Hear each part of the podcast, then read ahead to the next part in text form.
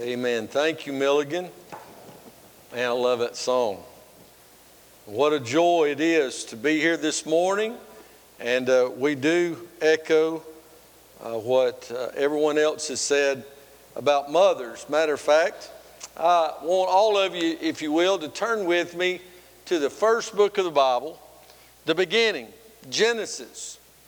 And we're going to look at that on this day. You know, as Andrew mentioned a while ago about uh, teachers and others, there are many special days of recognition that we have on our calendars. Uh, days to recognize teachers, farmers, firefighters, and soldiers. Days for doctors and nurses, pastors, and police officers. But there are a few days that stand above the rest. Mother's Day is definitely one of those days.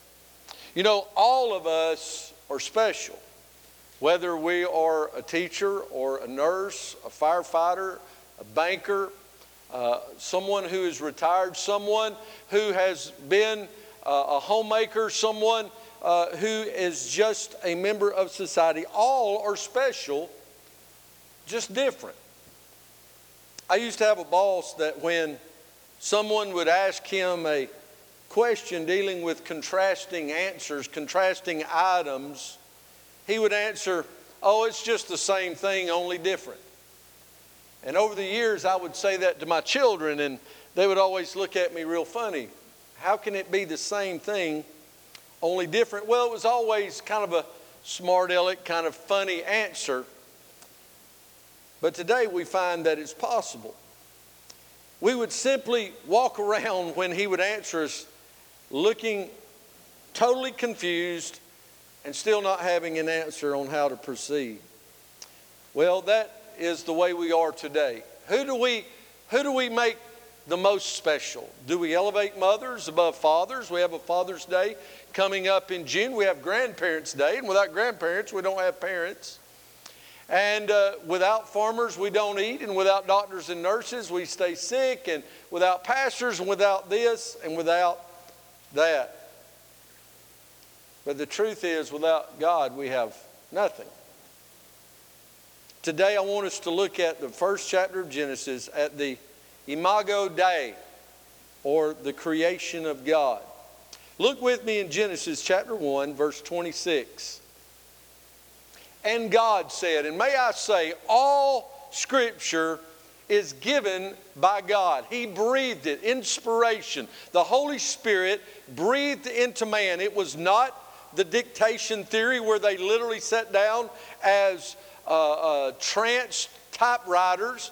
God used their personalities. You can read Peter and you can read Luke and know there is a vast difference in writing style. We see the Old Testament written in Hebrew and Chaldean. We see the New Testament written in Koine Greek. And yet God brings all of that together and all the different authors, and He spoke those words into those writers' lives. God spoke it.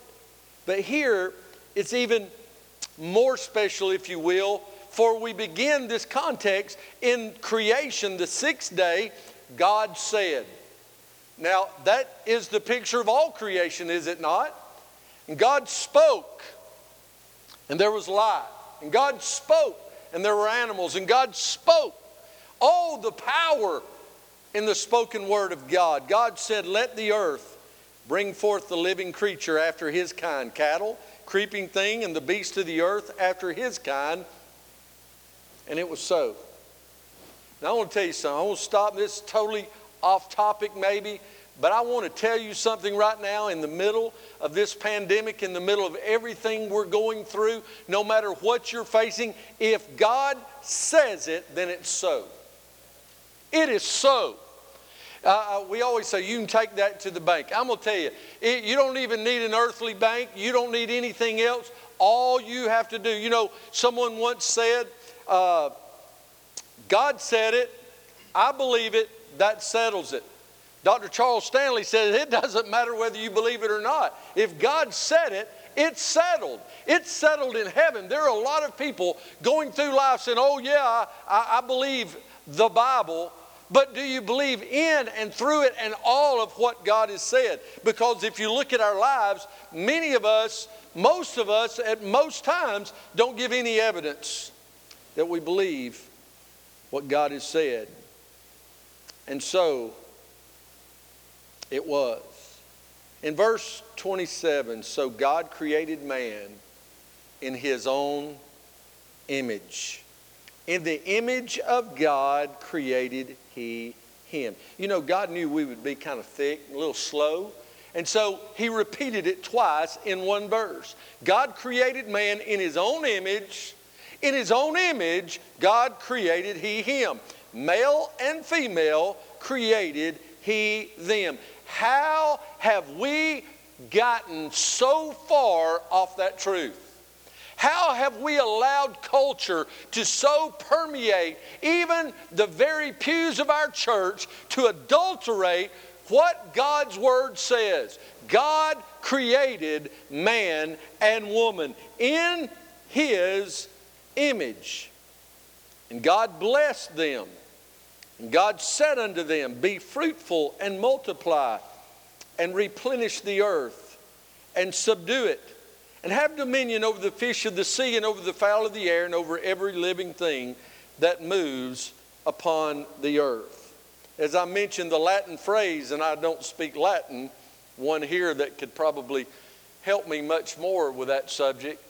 But the whole title, Imago Dei, literally means in the image of God. And yet it has become a school of thought that is in and around many times, and in some world religions and uh, denominations, even perverted that. I'm going to tell you, we don't need an axiom, and we don't need a special dogmism, uh, dogmatism. We don't need any more ideas more than what God says.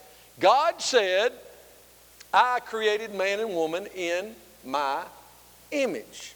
And so I want us to see today that we're all the same. On Mother's Day, Father's Day coming, I can remember being young where I thought, when's Children's Day? But on every other day, that's exactly right. And I love the Grandparents' Day, even though I am not one right now. Thank the Lord. But I see the appreciation. I see the greatness of those days. I'm so thankful for pastor appreciation. And I, I'm thankful to see how our church and others in our community appreciates those who are on the front lines fighting and working in hospitals right now and working as first responders. But I want you to understand we're all the same in the image of God, yet we're all different.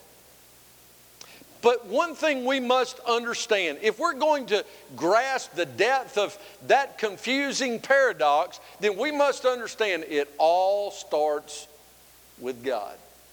It all starts with God. God is the creator. God is the creator. There's nothing created God didn't create. Do you know that whether it's the law of gravity with Newton or whether it's the law of physics or whether it's the law of relativity uh, with, with Einstein and with all these other great thinkers, whatever they have uh, come up with, do you understand all of it was discovered, not invented? That it all existed prior to them even living. There were times where they thought there were only somewhere roughly around a thousand stars in our universe. And yet now we've found that there are universes and universes out there between us and God. And all of those, those uh, stars and, and planets and uh, all... Uh, last night I went out and sat and watched some of uh, the trail of the meteor show and just sat there on the back deck amazed at above all of that, God. God is creator, first in all things, in all things. When you study the law of first principles, you understand you know, at ball games or whatever it may be. We're so competitive in the United States. We're so competitive. We, we've taken it down to, I've seen now, four and five-year-olds at T-ball games doing bat flips. We're so competitive that we've got to wag the number one. We're number one. We're number one. But we need to understand there's only one number one. And he's God. Always has been and always will be. And when you're first in all things, you see, we like it because you become the authority. When they hand the Super Bowl winning team uh, uh, that trophy at the end of the Super Bowl, when they have more points than the other team, then they get to retain that trophy for a year. But at the end of the year, they play that game again. And usually, unless you were in the seventies and played for the Pittsburgh Steelers, you relinquish that trophy to another team. Every year they play a national championship in baseball and football and, and basketball, except for twenty twenty, when we missed March Madness. But at the end of it, we even build brackets hoping that our team will be number one. And they may be in college sports. They may be number one in the political affiliations. They may be number one in finances, but no one will ever be number one above God. You see, if we can become number one in our minds, then we can relegate God to a non-existence in our minds, and th- so that we don't need God, because we become so self-dependent, we become our own authority and no one can tell us anything. That's the society we live in today. Listen to me, ladies. I love my mother, and I am thankful for my wife being an unbelievable mother to our two children. I've been so thankful for the mothers that have played such an integral part in my life and loved me like their own. But there is no mother above God. No mother. No matter how special, and no matter how good she can cook, and no matter what she does for you, she'll never be number one. And the greatest of all mothers is the mother who understands she's not God, for God is the creator. Number two, we need to understand when it all starts with God, we are the created. We have been caused. God created man. God created we. God has the ability we don't. We can't just speak. How many times did God re- remind men and women throughout the Bible? He asked Job, he said, "Can you do the things that I can do?"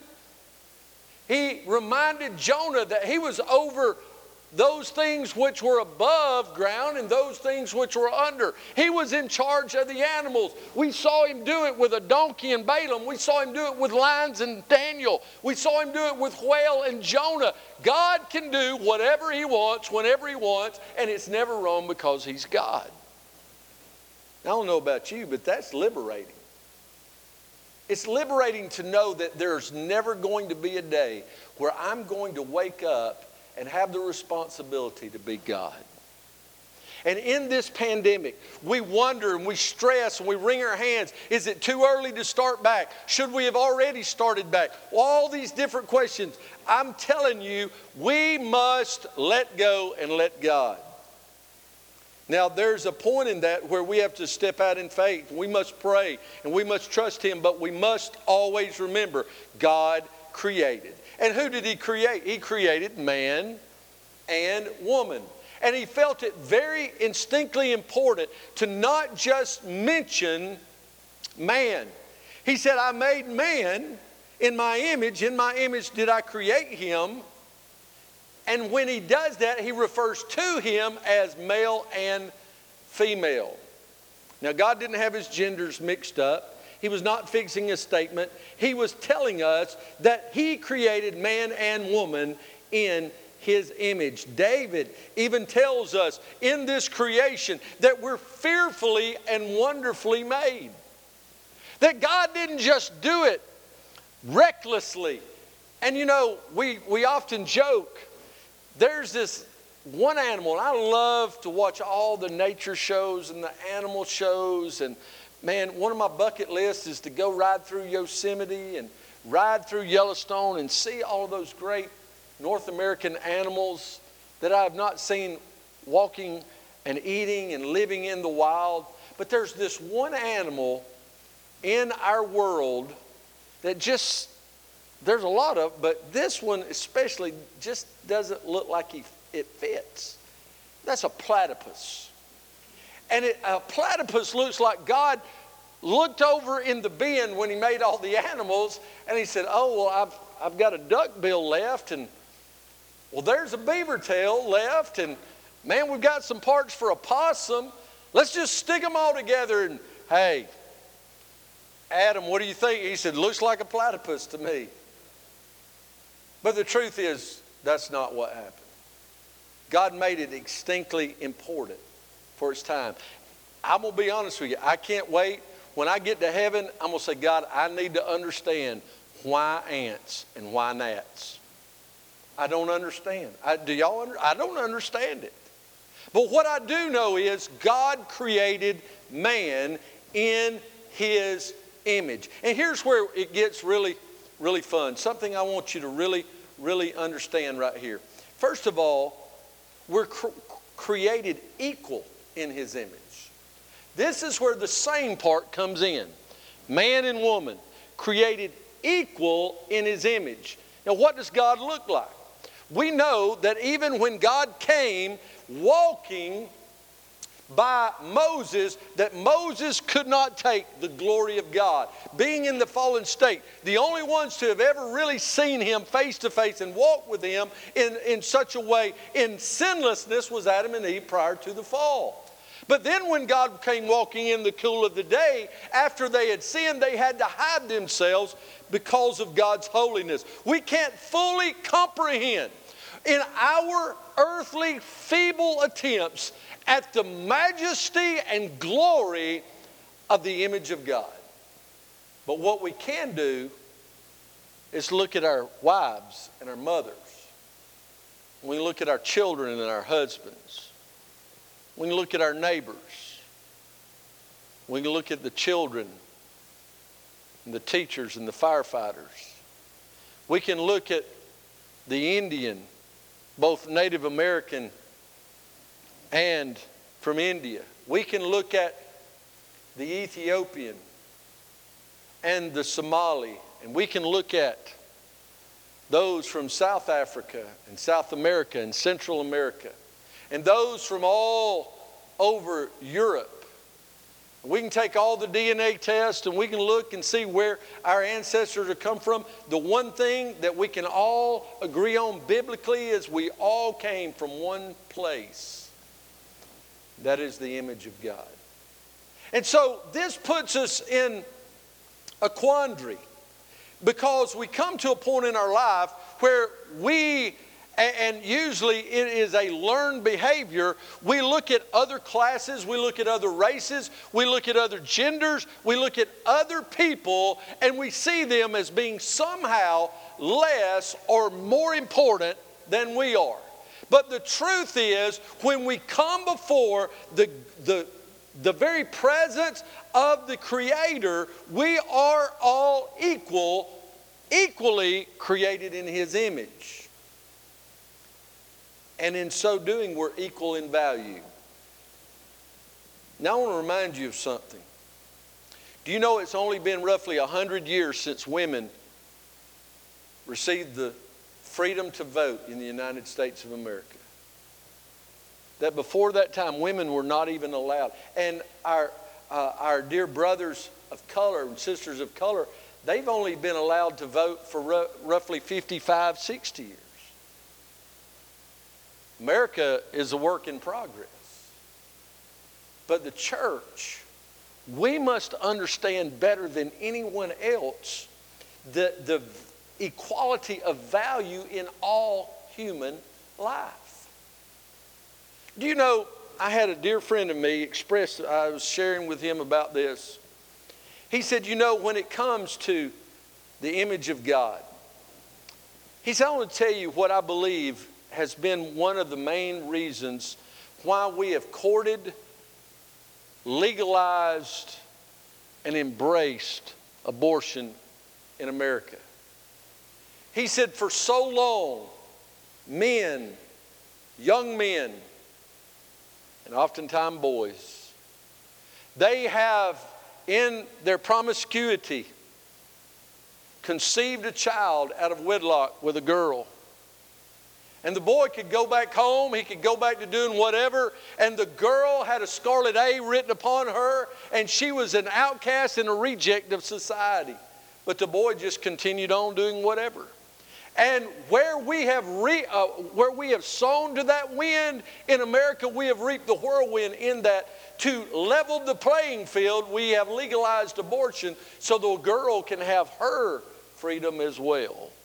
The truth is, that boy, the Bible says, that does not provide, that does that in fornication and does not provide, does not follow up. Even though God can forgive and correct, there's always consequences to sin, always. But those who will not provide are worse than an infidel. Listen, we're equal in value. Do you know, and it's Mother's Day, do you know that the numbers are not even close, not even in the same area code when it comes to the amount of females versus males that are trafficked in human trafficking? It is the female. It is the young girls that go missing. It is the girls that are sold for the pleasure of men. Listen, harems and making women dress to where you can't see anything, uh, uh, I mean, at all. Now, their parts, listen, young ladies, their parts you need to cover up. But when we relegate and denigrate women by not allowing them equal rights when it comes to voting, equal rights to speak, listen, there are even in our own In our own realm of influence, those who would keep women under their thumb, that they do not stand in equality of value.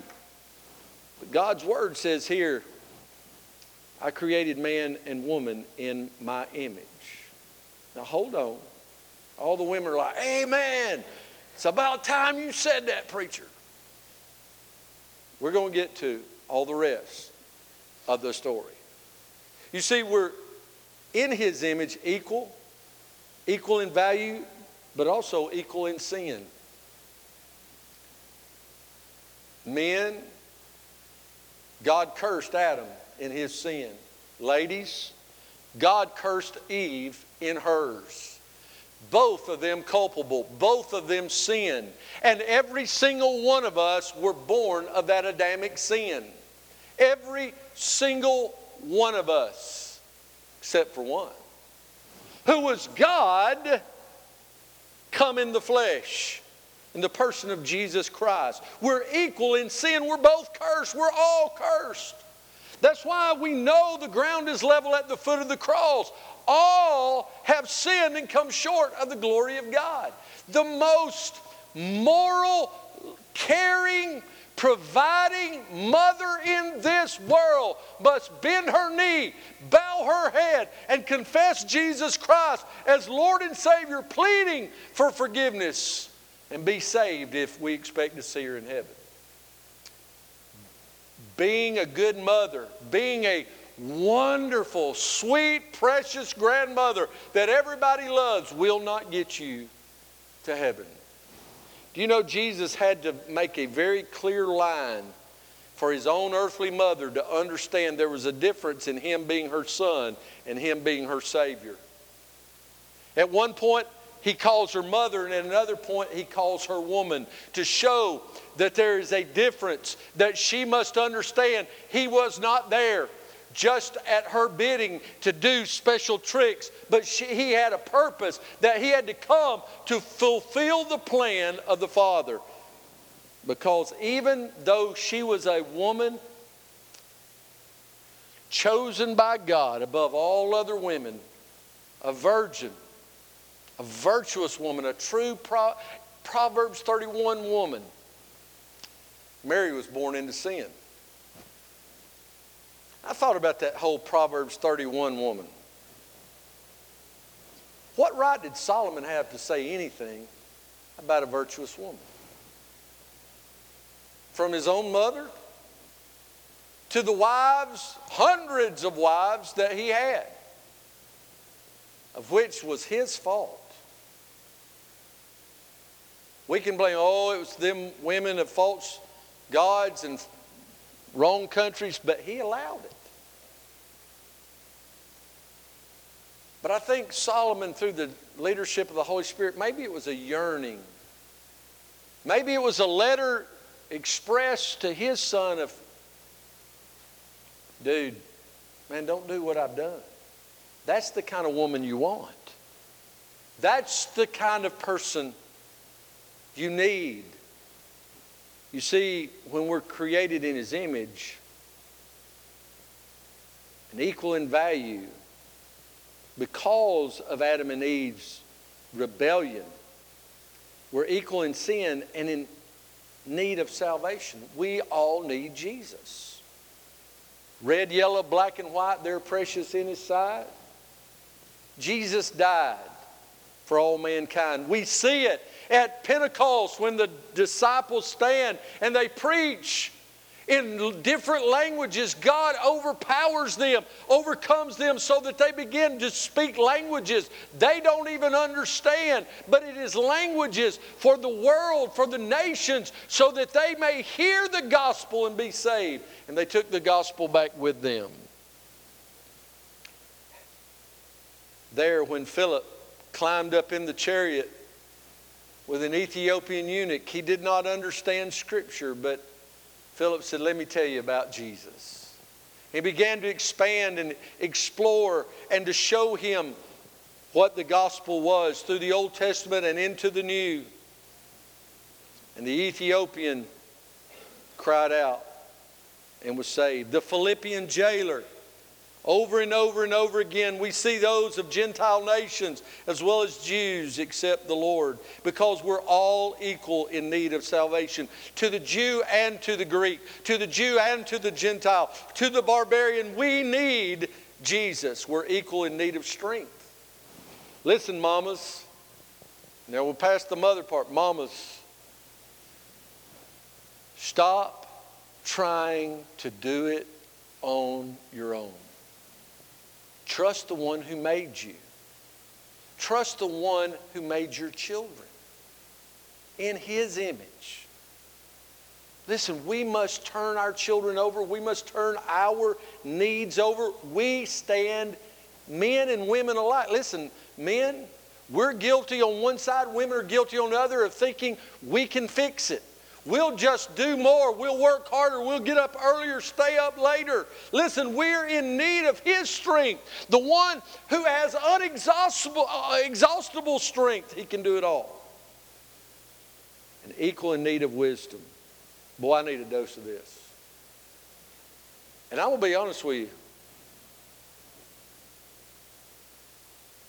A spoonful of wisdom often tastes like the worst medicine you could ever take. And though it's bitter to our lips, it's sweet to our soul. We all, women and men alike, all these that are on these special days, I'm going to tell you something. Police officers, firefighters, nurses, doctors. We heard the governor of New York City say it was not God. I'm going to tell you something, but God. Nothing can happen. Nothing. He was not holding that press conference without God. And to deny the power of God in it does not make it any less true that God is the power and authority over it all. We're equal in need of wisdom. But you know, we're equal in opportunity to be everything God's called us to be. It's up to us. Are we willing to sur- surrender? Are we willing to say, as Samuel, you know, he, he kept hearing this, Samuel, Samuel. And all of us, if you're saved, you're somewhere in your life, you're going to hear God call you by name. And Samuel kept going to Eli. Yes, master, what do you need? He said, I didn't call you. Go back to bed. About the third time, he's like, you ate too much pizza. Go back to bed. But he said, if it comes again, You need to understand, Samuel, that's not me calling you. That's the Lord. You need to answer him. And God, in his faithfulness, said, Samuel, again. And Samuel echoed the words. Isaiah echoed those words in Isaiah six. When the Lord says, who will go? Our answer must be as Samuel. Here am I, Lord, send me. It must be as I, Isaiah said, here I am, Lord, use me. Whatever God wants, however he wants, whenever he wants, we're equal in opportunity when it comes to the Lord. Now, you say, well, women don't get paid as much as men. I don't know. I'm not a woman. And I know there's, there's a lot of things that are still unequal where it needs to be equality. But what I do know, when it comes to the Spirit of God, there is nothing in God's economy that makes you less than anyone else in opportunity of surrender. You say, well, you just don't know what I've gone through. You don't know what everybody else has gone through. But we do know where Jesus went through. He went through the cross, through the tomb, and is back seated at the right hand waiting on you to bring all your prayers and petitions before him. But then, not only does it all start with God, but we must understand that though same only different means not less, but different. Not less. Women are not to walk one step behind or one step ahead. I heard someone say many, many years ago at a marriage service, and I use it all the time, that when God created Eve from Adam, that God did not take a bone out of Adam's foot, for he never meant for the man to lord and step over the woman. Nor did he take a bone out of Adam's head or his neck, for he never meant for the woman to lord over the man. But he took it out right in the middle. He took out a rib and created Eve. For they were to walk together, to leave and to cleave. And God did, officiated the first wedding. And men and women to serve together in partnership, in, in unity, not in a contract, but a covenant, loving one another. As, I, as Ephesians five tells us, not less, different. Now, before you get all tied up with this, I don't want to be different. I want to be, I don't, I don't want to be all that. That's what we all are trying to do. We buy different clothes. We buy different shoes. Some people like to wear Nikes. They want to they want to be part of the, the Nike generation and just do it. And, and, and others are part of the street three-stripe life, and they want to have the certain look with Adidas. And some like the old the old Chuck Taylors. They want to, you know, the old original white or black. Or some want to be skater boys and wear Vans, or some, it's flip-flops all the time. I, I mean, if it's thirty-six degrees, it's going to be flip-flop weather. Because we have our own styles, our own look. We drive our vehicles. We buy what we think we can be different in. Until you buy one, you hadn't seen one, you see twelve the first week. Listen, we're different in calling. God didn't call Adam to deliver babies. He called Eve to do it. He called Adam to be the head of the family. Men are called, women are called in spiritual giftedness, but different roles. None are more important than the others. It takes them all. The Bible tells us Paul uh, uh, really emphasized the fact that we're one body, many members, functioning together. But what happens? I've got a picture of my great-grandfather standing out in front of his old store. And he's standing there, and you notice right away in his old country stance with his overalls on and his hat kicked back that he's missing an arm. And I can remember my dad telling me and my granddad telling me or my grandmother how he lost his arm in a cotton gin. And he was never the same after that. And he could still do a lot of things, but he was incomplete. He was missing that part of what he was born with. And he did well and lived to old age through that. But the truth is, when the body of Christ is not fully functioning together and working together, listen, we need men and women both in the nursery. We need men and women both teaching Sunday school classes. We need men and women both leading people to Christ and discipling young believers. We are different in calling, and we're different in experience. Jeremiah thirteen twenty-three says, hey, can the Ethiopian change his skin or the leopard his spots? Can he? You know, I love the old question, is a zebra black with white stripes or white with black stripes? I don't know. I know they're black and white striped, and I know that's the way God made them. God made the Ethiopian. God made the leopard. And I want you to understand, God made you unique in His image, to be the same among all others created in His image, but different in your role in life and your experience, the physical existence and experience. We have perverted this. We have perverted it beyond measure in the things. We have, we have taken letters and lined them out to be this, this acronym of all these special things. And now we say that everything should be gender neutral. I'm telling you, He, God, created he and her, man and woman, Adam and Eve, in His image. That's it. That's it. We're different in experience and physical existence. And you know, you can have all the changes you've done. You can have the surgeries. You can take the medicine.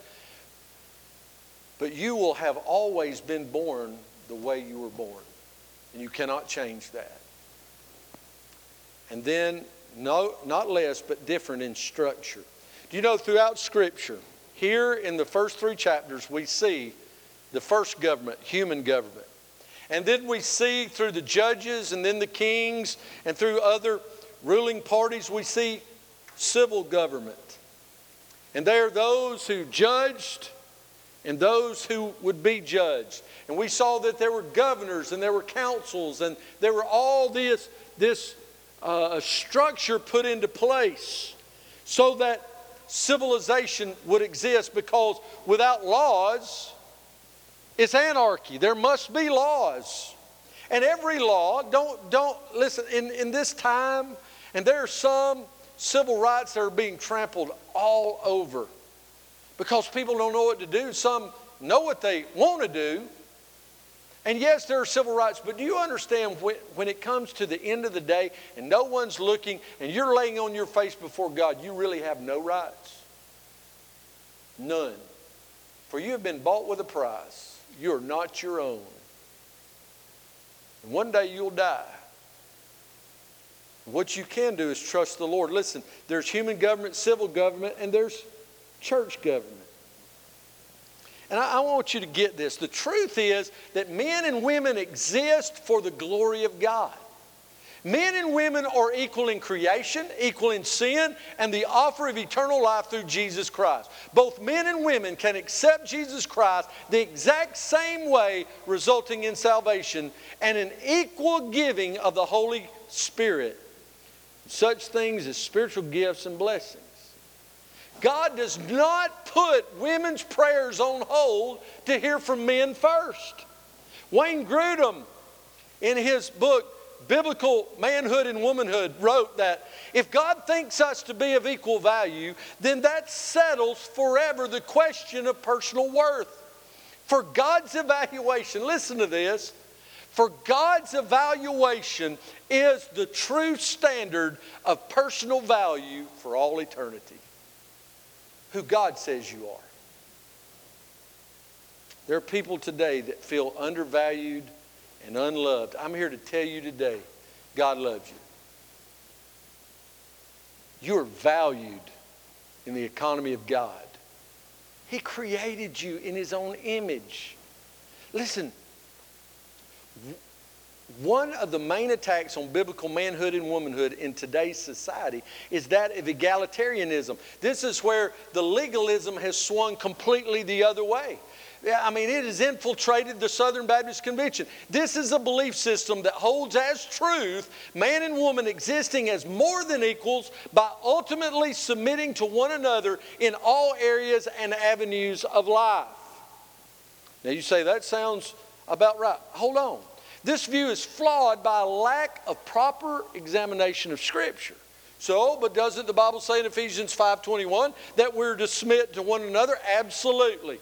But this idea of submission one to another is much more. This interpretation is taken out of context in that it fails to consider other grammatical references of the same nature in other verses. God made man and God made woman. And He made men for certain things and women for other things. And the things that He made for women are not less than men. And the man is not less than the woman. We're just different.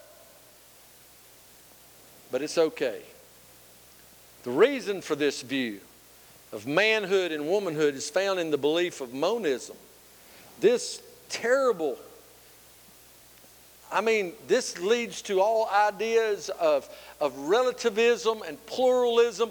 This belief, monism, meaning all things are one, grows out of a pantheistic idea of God in this world.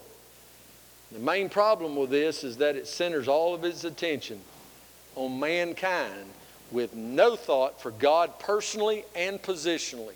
This is where we end up with homosexuality. This is where we end up with transgenderism. This is where we end up with abortion and all these other things that no one can tell anyone anything about what to do. This stance forgets that we're all derivative of God. We're all derivative. Men and women are God's creation and as such are created for His glory, not our own. Men and women were created equal but different. God created each with distinct gender differences. And as such, God has given men and women differing roles in the family and society. And to combat this, Satan has propagated all of this nonsense in civil and human rights to try to promote that we are not who God says we are. And so, let me end with this. You see, we are created in the image of God. We all are equal in value, equal in that creation. We all stand in need of His salvation equally. And as such, once we're saved, we stand in need of His strength and wisdom. But we're different in our spiritual giftedness. All of us equally gifted in opportunity, but different in aspects of that giftedness. Different in experience and structure. But one thing I want you to remember, as it all starts with God, it will all end with God.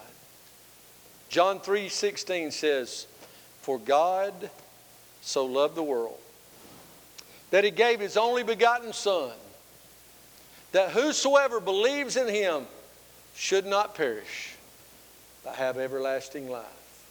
Jesus, walking in flesh, made lower than the angels, was different, yet the same in that He was still one hundred percent God. We must understand that He did that for you and me. I hope today encourages you to be everything God's called you to be. Not some prideful trip of, hey man, I'm, I'm in the image of God. I can do whatever I want, however I want. And I'm the most special thing there is. You are very special. You're, you're so special. God loved you through your sinfulness and sent His Son. Because, not because you're special in a good way, but because of your sin. Listen, our creation begins and will end in God. And what we do with Him is up to you. I pray you have a best Mother's Day you've ever had. And if you don't know Jesus as your Savior, the only way you can have the greatest Mother's Day of them all is to fall on your knees right now and pray that the Lord would show you just how valuable you are to Him. That you would ask Him to forgive you, change you, save you. And if you're not living up to the fullest value that He created you for, it's time to surrender your life and be everything God's called you to be. Women, you matter to God. Men, you matter to God. Everyone created in the image of God equally. But in that equality, we all need a Savior. May God bless you. Man, I'm excited to see you next week at ten thirty. You'll be getting more information this week through our website uh, and through uh, e-news and Constant Contact. But we're praying for you. You pray for us. And I pray that you have a most blessed Mother's Day and a great week. May God bless you.